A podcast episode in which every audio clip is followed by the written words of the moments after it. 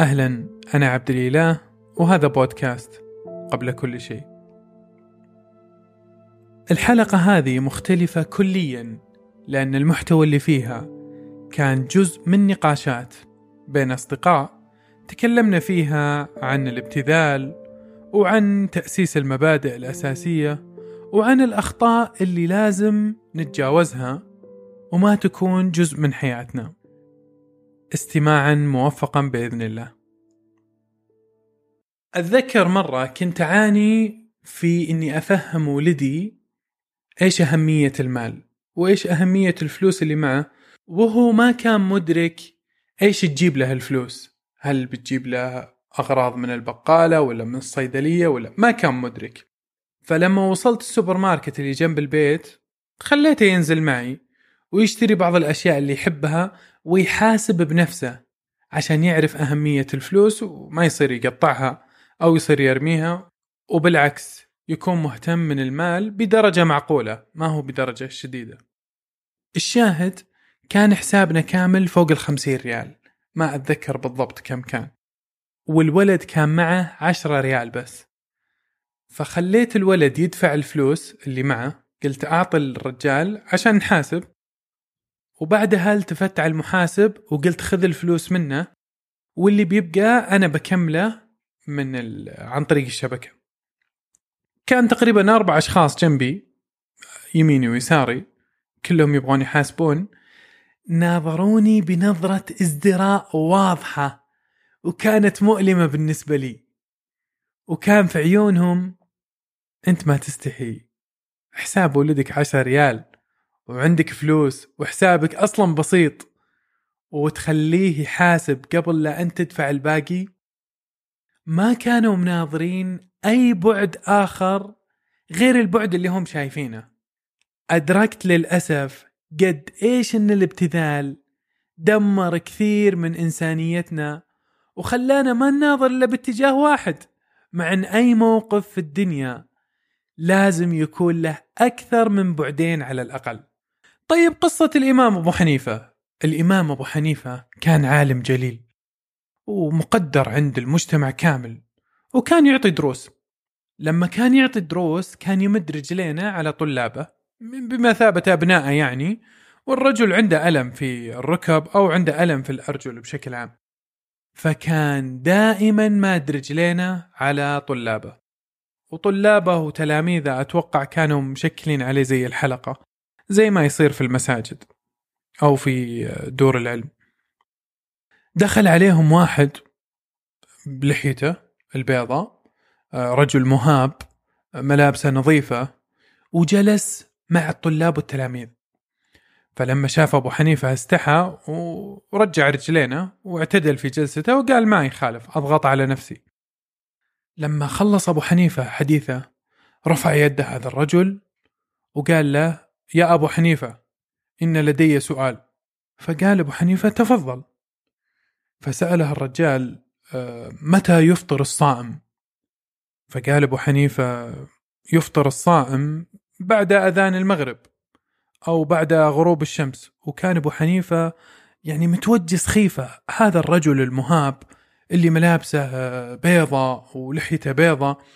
يعني ما يسأل سؤال عبث كذا أكيد في مكيدة أو خدعة. فرد عليه الرجل بحزم. وإذا لم تغرب الشمس عرف أبو حنيفة أن اللي قدامه ضايع. فقال أبو حنيفة مقولته الشهيرة أنا لأبي حنيفة أن يمد رجلي. بعض الناس ودك إنه يسكت. إذا سكت حافظ على هيبته. لكن ما إن يتكلم ينفضح. إن السرج المصنوع من الذهب لا يجعل من الحمار حصانا. أنا أقول من الأشياء اللي تشوش على الناس تفكيرهم وتصعب عليهم حتى تحديد أولوياتهم. هو الدعم الغير مبرر لأصحاب المهن الغريبة أو خلنا يعني أصحاب المهن المتدنية. إحنا فخورين فيك إحنا عاجزين عن الشكر لأنك قدوة قدوة أهدى يا رجل. الشغل مو عيب بالفعل. لكن قدوة يعني أنت بكذا بديت تشوش على الناس أفكارهم وتحديد أولوياتهم. من خبرة الدنيا والتوقير هو للعلماء والمفكرين والمعلمين والأطباء. الشغل مو عيب ما حد يختلف عليها. لكن لا تخلون الأجيال ما عاد تفرق بين المهن اللي لها ثقل واللي لها أثر عظيم والوظائف اللي بالأصل يفترض أنها تكون مؤقتة. إي نعم حتى الشخص اللي يشتغل على وظيفة يجب أن تكون مؤقتة لازم يكون عنده هدف بمعنى أنه يكبر ال business حقه أو يأسس له أصلا إذا كان موظف أو عامل يأسس business في هالمجال نفسه أو أنه يمارس العمل هذا لحد ما ينهي تعليمه وبالتالي بإمكانه الوصول لمناصب أعلى أو وظيفة لها أثرها وقيمتها على البشرية. لكن مع الأسف أعتقد أن اللي قاعد يقول هذول القدوة هو عنده من الابتذال اللي يخليه يفكر بهالطريقة على فكرة أنا متأكد أن نيته طيبة وسليمة جدا لكن الأهم من ذلك أن نأسس مبادئ ثم ننطلق منها العمل ما هو عيب أبدا لكن هل يستوي الذين يعلمون والذين لا يعلمون؟ لا يمكن أقارن استشاري جراحة يفتح القلب بشخص له وظيفة متدنية ما لها أثر كبير على المجتمع وعلى البشرية. أتوقع كلكم سمعتوا قصة الشخص اللي طلع بولده. كان ولده فاقد النظر لثلاثين سنة. ثلاثين سنة ما يناظر. فلما رجع له النظر ركبوا القطار في يوم من الأيام راجعين من المستشفى أو العيادة للبيت. وكان الولد آه، يناظر ويقول إن الأشجار تمشي إلى الخلف يعني القطار قاعد يتقدم فهو ما أدرك إن القطار يتحرك هو آه، كان مفكر إن الأشجار هي اللي تتحرك باتجاه الخلف. فقال الأب نعم نعم. يعني ما عارضه. فشاف بركة موية عليها طيور. فقال آه، انظروا إلى البركة إنها جميلة عليها طيور أشكالها جميلة. تطير أحجامها ألوانها. فكان الولد ما هو طبيعي. فواحد قام وأخذ الأب على جنب وقال يا سيدي يعني ألا يوجد حل لابنك؟ فقال كيف حل يعني؟ وش تقصد؟ قال ليش ما وديته مصحة نفسية أو حتى آه، مراكز تدريب وتأهيل؟ فقال بالفعل إحنا تونا جايين من مصحة لكن مصحة عيون. ابني كان فاقد النظر ل 30 عام هو عمره 30 سنة كان فاقد النظر واليوم أول يوم يناظر فيه فكل شيء قاعد يناظره باستغراب. الرجل اللي أمامه كيف يعني كيف كان شعور الرجل اللي كان يتكلم؟ شعور لا يوصف أكيد أنه شعر بالعار والخزي لأنه ببساطة ما أدرك إلا موضوع باتجاهه هو إن في ولد قاعد يقول أشياء غريبة فطبيعي إنه عليه قل صح على قولتهم. لكن للأسف ما أدرك أي بعد ثاني. وهذا اللي إحنا قاعدين نقوله إن الابتذال الابتذال عدو الحياة. الابتذال الابتذال ما يدخل في شيء إلا خربه. جلساتنا البسيطة صارت مبتذلة.